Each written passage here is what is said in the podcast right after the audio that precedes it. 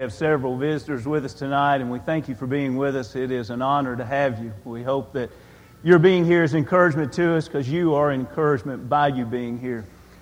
Uh, tonight, to conserve time, we'll give very little review of where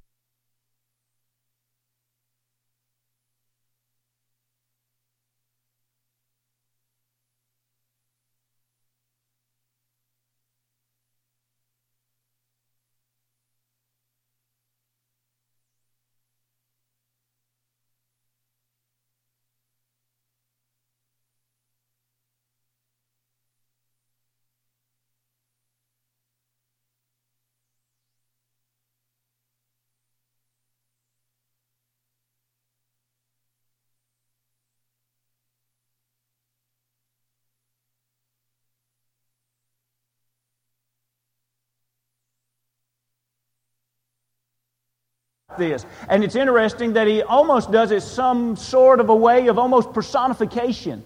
He almost uses this beverage, if you will, in a personified sense to say, think about whom you're following. And this is the 20th chapter, beginning, well, verse 1. Wine is a mocker, strong drink is a brawler. And whoever is led astray by it is not wise. And so, if, if, we're looking at this in the sense that, that liquor is personified, the Lord says, I want you to know.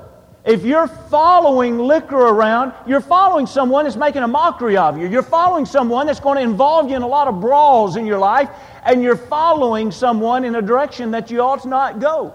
Now, let's just picture this for just a moment. What if every day you followed someone else around? And that person you followed around actually spoke bad about you Said, oh, oh, yeah, this guy followed me. He is. You wouldn't believe how bad he treats his wife. You wouldn't believe the things that he does whenever he's drunk. Why, he is a ridiculous guy. You wouldn't believe what a bad parent he is. You wouldn't believe how irresponsible he is at work. And you just imagine, this, you're standing right there behind this person. And you know, the other people are thinking, why does he hang out with this guy? All he's done is speak evil of him the whole time they've been together. The root of this word here, mockery, is the same as blasphemy. In other words, God saying, liquor talks about you. And what it says about you makes you look real foolish. Well, you're still following liquor around, and, and this guy, next thing you know, he has you in the middle of the fight with your family. Domestic violence. Wow, you say to yourself, I never intended to do that, but that's what it leads to sometimes. Next thing you know, you're, you're in a big conflict with your employer. Well, I, I used to be a pretty dependable employee, but now I find I'm running with this guy, and everywhere I follow this guy, he's getting me into trouble. Well, what's the problem? We're following one that the Lord says if we're following in His direction, His leadership, we're being led astray. So, in other words, God's saying if you think that's the way to be led, if you think that is the life to lead, you're deceiving yourself. There's only mockery, there's only hardship, there's only conflict down that path, that type of life. Surely there has to be some help. Surely there has to be deliverance from all this destruction that alcohol brings in the lives of individuals. Tonight, let's think about some things that you and I could use as warnings to not enter into that path, or if we have entered into that path, Let's think of some things that God would teach us by either principles or direct commands that would help us to see the need to turn away and even how to turn away from that path. When we look in Proverbs, the 23rd chapter, in Proverbs, the 23rd chapter, which was the text this morning, Notice verse 31, and it'll be on your screen. I'm going to read the verse 30 before it, and then we can read together along in 31. But if you have your Bibles open, we're in Proverbs 23. Notice what he says, especially in 31, but here beginning at 30. Those who linger, he's just laid out in 29 the, the hardships that's going to bring in our life. And then you say, well, what creates these hardships? And he says, Those who linger long at the wine, those who go in search of mixed wine, do not look on the wine when it is red, when it sparkles and swirls describing an intoxicating drink. And he says, don't look upon it. Now think about it. about right now, what can we do to not be misled by alcohol?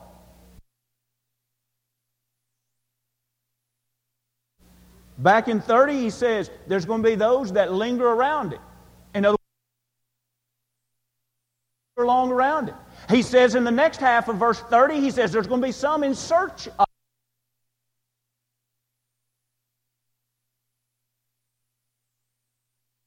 Oh, I would think most of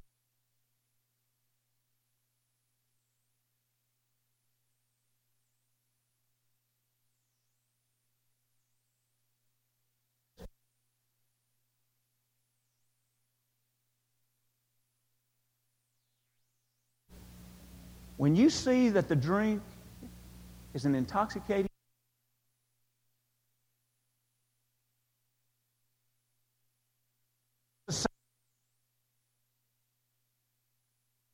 really right to drink it or not. Well, you know, I think one could social. And now listen to God for a minute.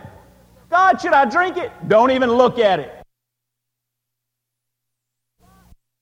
Try to justify, and God says, justify it. I don't I don't want you for it. I don't want you standing around it. I don't even want you looking.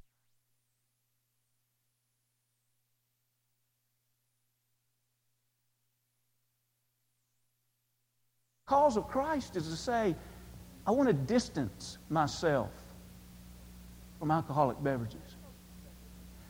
Let's notice the second thing. As we look in Proverbs, the 23rd chapter, still the text for this morning, notice what he said in verse 35. Now, I'm simply using this as a launching point to really drive home the point straight from the scriptures where we're about to read. So if you're about to think, notice in 35, this is the individual, still in Proverbs 23 this is the individual that he was up on the mass and he got sick and he came down. In 35, they have struck me, but I was not hurt. They have beaten me, but I did not feel it. And notice this When shall I awake that I may seek another drink? Waking up with a hangover? Well, let's chase it away. And it's almost as if here the Lord's saying, Isn't that foolish? It's already caused so many problems in your life. He's led up to that. And he says, You honestly think the way to solve waking up with a hangover is to dive right into the substance that brought all these problems on? No, instead, the Lord would say, Let's wake up spiritually. Turn with me, if you will, to Romans, the 13th chapter. Romans, the 13th chapter, we're going to read verse 11 through 14. And as we read Romans, the 13th chapter, verse 11 through 14, it is such a powerful chapter that really helps us to place the emphasis where the emphasis needs to be.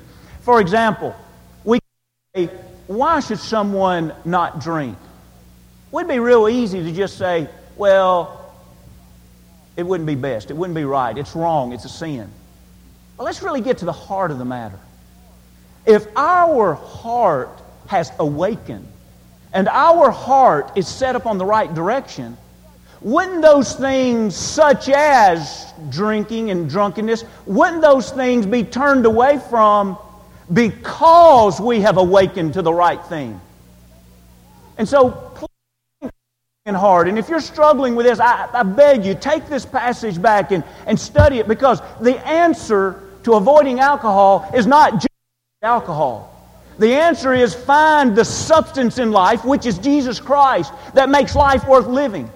And when we find the substance that work, makes life worth living, it's going to be easier for us to see through the deception of the world and of Satan that says, no, the life worth living, find the gusto, it's in the bottle.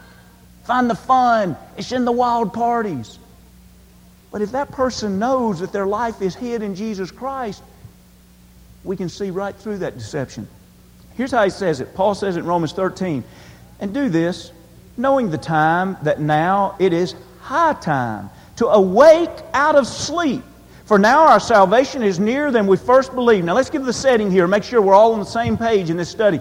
Here he's given an analogy of what it is to be away from God. In other words, to be in the depths of sin. And here he says it's to be asleep.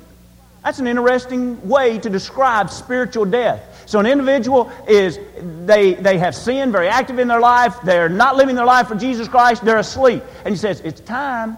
Now, how many of you parents have done that? You've done that a few mornings, haven't you? It's time to get up. You'll be doing it. Aren't you glad, kids? You'll be doing it in the Time to get up. And, and, then, and then the next thing you know, next thing you know, and adults, kids, you do the same thing with snooze buttons. Get up. I'll get 10 more minutes. Mm, get up. I'll get 10 more minutes.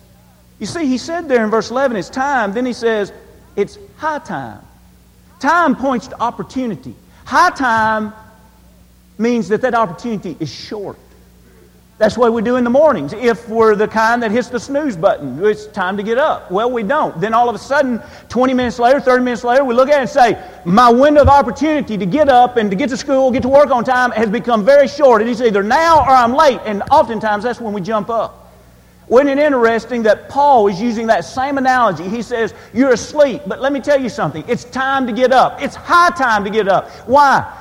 You're going to be alive one less day on this earth than what you were yesterday. That's true for all of us.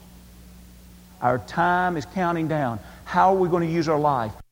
Live our life for fleshly pleasures that in the long run is not actually pleasure at all. Only for the short season it is. Are we going to live our life for Jesus Christ, a life that makes a difference?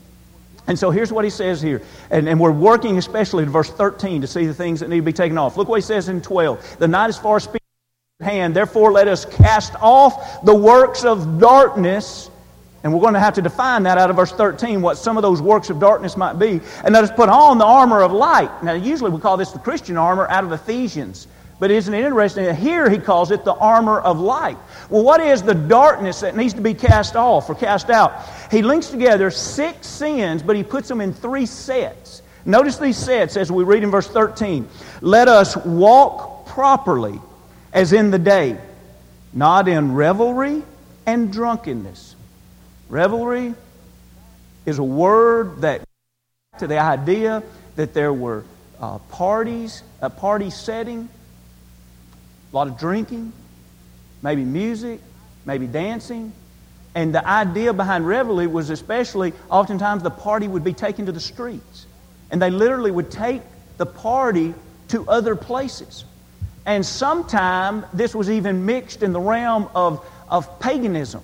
And so they would have a deity that they would say and perhaps even believe that they were worshiping with this kind of drunkenness and sensual behavior combined together.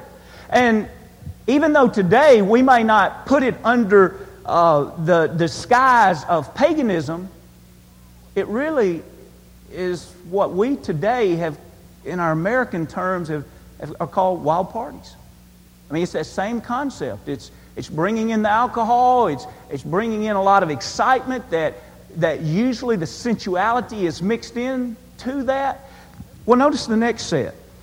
Remember this morning, I, I told you that when we study through the New Testament, we see that alcoholism and sensuality, the Lord brings those together oftentimes uh, as He tells us.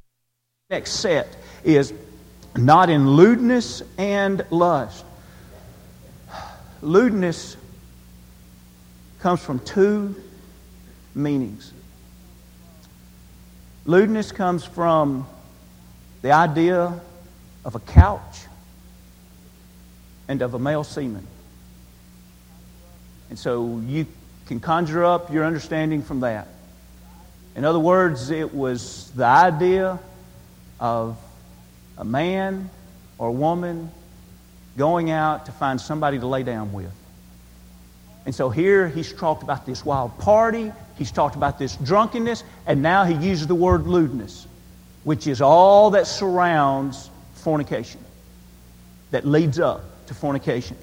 And then he says, in the New King James, it says lust here. And really, by translation, that's probably not the best translation because epithumia is usually the Greek word that translates lust, and that's not the word here. The word here would probably help us to understand better what the original text was, was lasciviousness. And lasciviousness is all of the filth that surrounds that kind of thing. So, in other words, he's talked about the party, he's talked about the drunkenness, He's talked about what the party's going to lead to, the lewdness, and then he talks about the filth that surrounds the lewdness.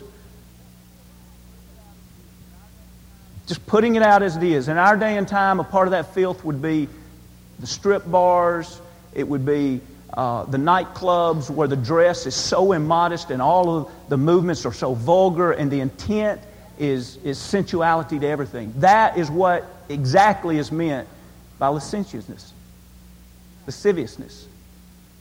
Now, the next two, it's an interesting combination. Not in strife and in envy. Isn't it interesting that now we have these four things laid out for consideration to put them off? But what do these things oftentimes lead to? You remember the lesson this morning?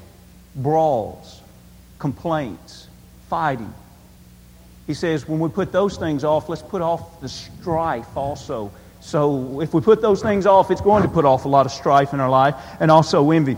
But notice the answer in verse 14. But put on the Lord Jesus Christ and make, now this is a huge phrase, and make no provisions for the flesh to fulfill its lust. And there we have the word lust. In other words, let's not do things. Let's not go to the parties that's going to fulfill that lust. Let's not create the friendships that's going to fulfill that lust. Instead, let's build our life on Jesus Christ. So, so far we see from the scriptures the Lord saying, don't look at the stuff. Don't involve your life in the stuff. And then he says, wake up. Live a spiritual life, not a fleshly life. And the way we wake up is that last verse put on Jesus Christ. Repent. Be baptized into Christ. Arise to walk a new life. Now your life is not about the flesh, your life is about Jesus Christ. And allow Him to be the guide and the master of your life.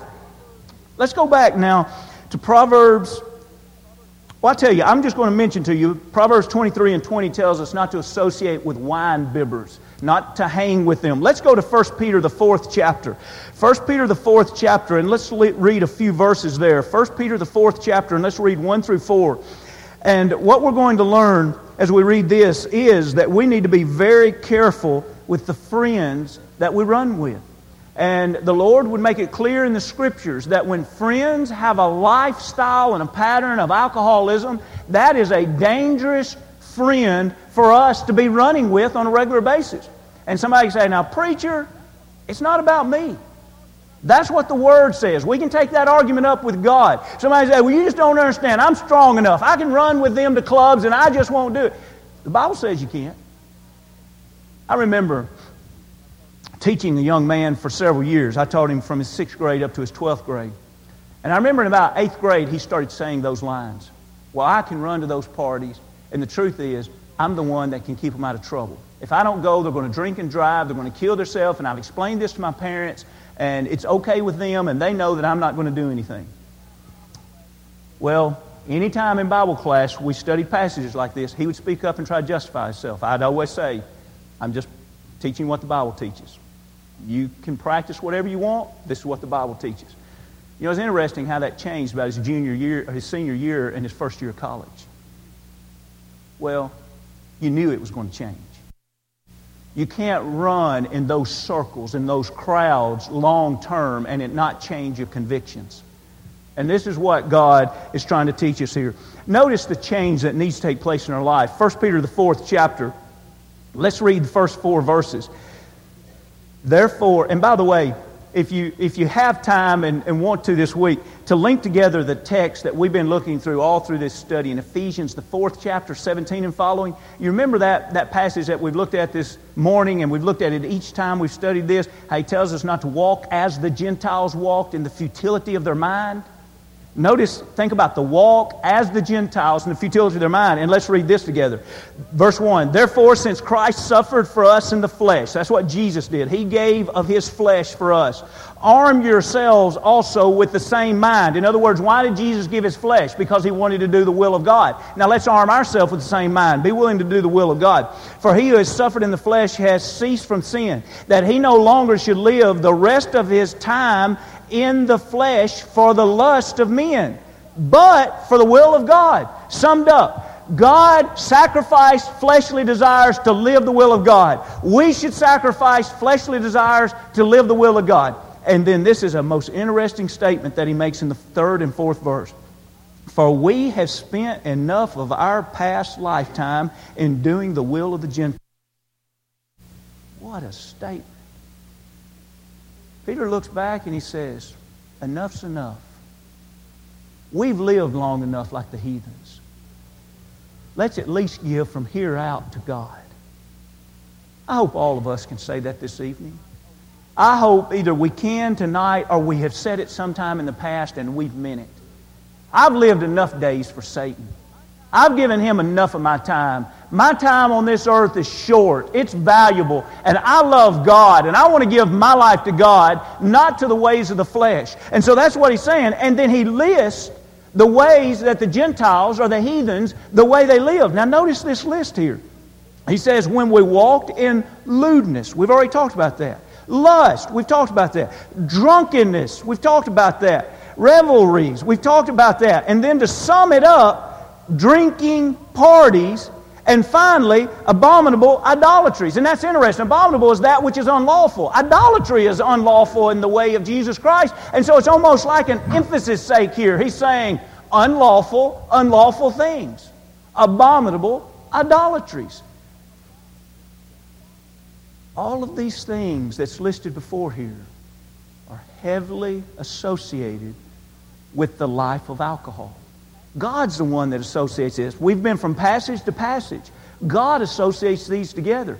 In other words, someone can't go and just live the lifestyle that surrounds alcohol, but yet that be the only thing.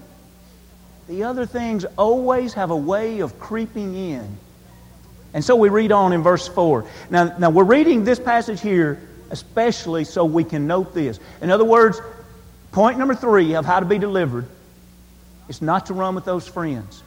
So tonight, someone is convicted and they stop running with those friends. What can you expect? They come up to you on Friday night and say, I'm so proud of you. We're going to go on, but I'm proud of you. I hope you stay home. I hope you go out and do some kind of church work. I'm so proud of you. You go on. That's the way to go. No, God says this is what they're going to say to you. In regard to these, they, talking about the heathens, that you used to run with, but now you run with Christ. They think it's strange that you do not run with them in the same flood of dispensation, speaking evil of you. Are your peers at school going to understand when you don't run in their parties? God says they won't. They're not going to come up and say, That's cool. I understand you not doing that. They're going to think it's strange. They're going to speak evil of you.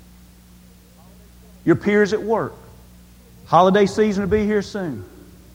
Certain parties you know to avoid. You avoid those parties. Your peers at work are going to come up and say, I'm so proud of you avoiding that party. Everybody there was drunk. No. They're going to go to the party and talk about you being too good to come to the party. Because that's the way God says. Those that live that life look upon those that you. I wonder who's thinking, that's not fair. Oh, yes, it is fair. Both passages we've read, he's tied it back to what Jesus did. If Jesus can suffer in the flesh to do the will of God, you and I can suffer in the flesh to do the will of God. Do we deserve to be mocked? No.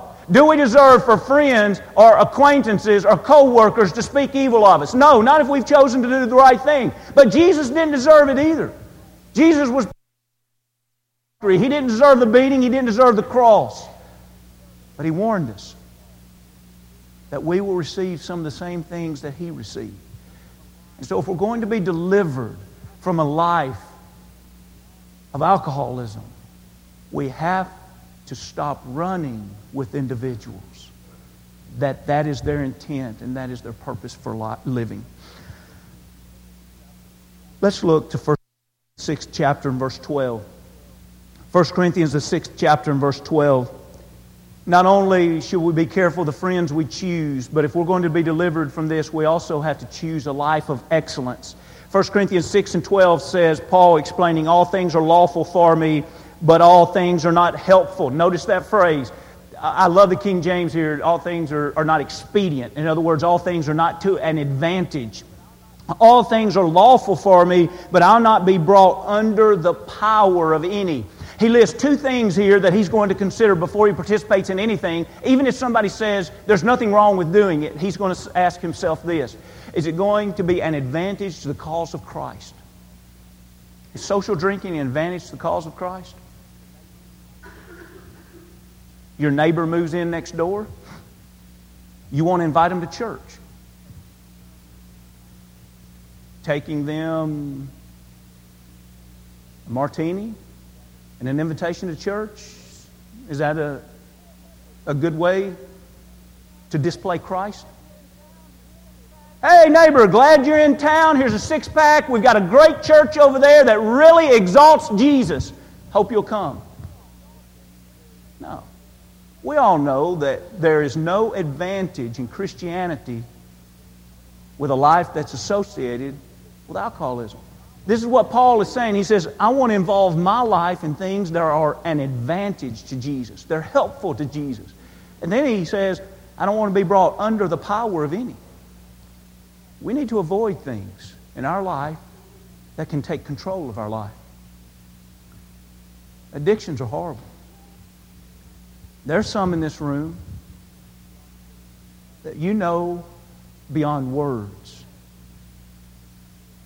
the horror of addictions. And what's a shame is we'd have others in this room just because of your age, naiveness, that you just don't know the monster that addiction is.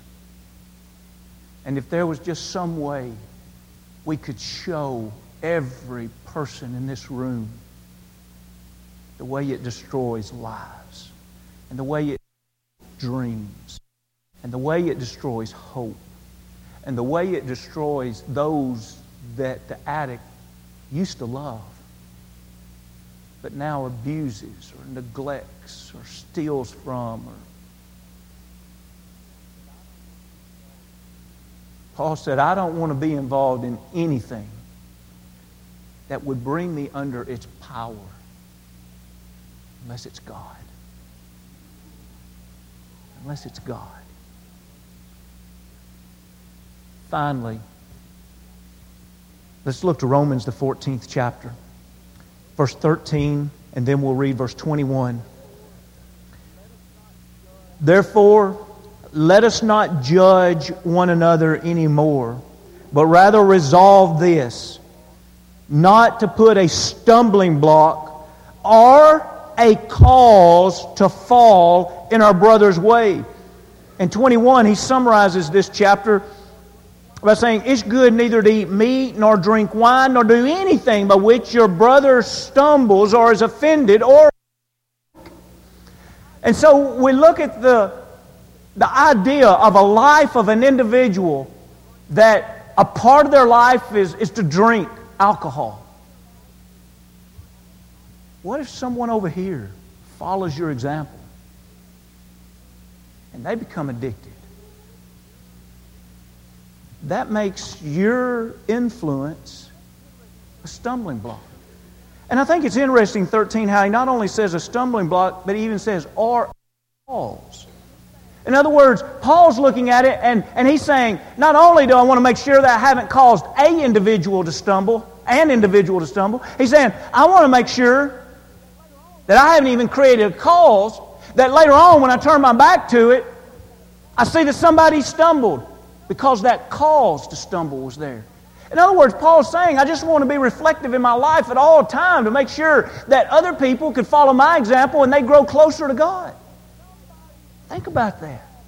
If somebody involved their life in the daily activities that I involve my life, would they grow closer to God? When I am in the darkness of my home or out on a trip somewhere and I think nobody else is living and looking at what, how I'm living and they live their life just like I live my life, would they grow closer to God?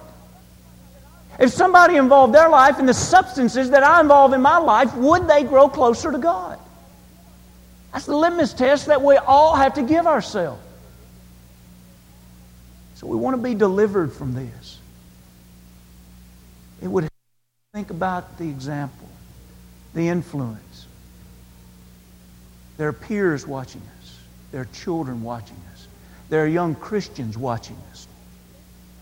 There are those in the world that are thinking about Christianity, but they're uncertain about it, and they're watching us.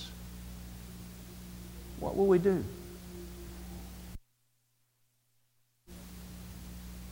The works of the flesh in Galatians 5. Drunken.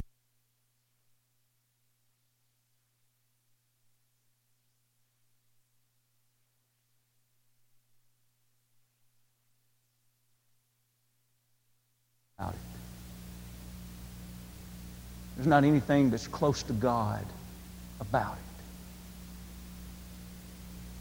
Tonight, I want to beg you.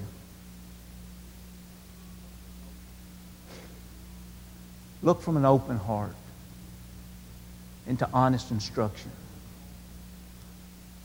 Let's all think long and hard. Let's all make sure that we're simply living by God's will. It's not our place to make law where God hasn't made law. But it is our place to live by the laws and the principles that God has given. And in so doing, it's not that we become handcuffed to live a miserable life. In so doing, our life is blessed. Because God always prospers those that submit to Him. Tonight, how's your life? Not just in this area or this subject, but in all things. How's your life? Have you been hitting a, a snooze? Lord, I'm going to come back to you, but maybe next week, maybe next month. Lord, I'm going to come back. Let's realize tonight that it's high time. The alarm's gone off long enough. Let's wake up and let's commit to Jesus wholeheartedly. If you've never been baptized into Christ for remission of sins, won't you do that tonight?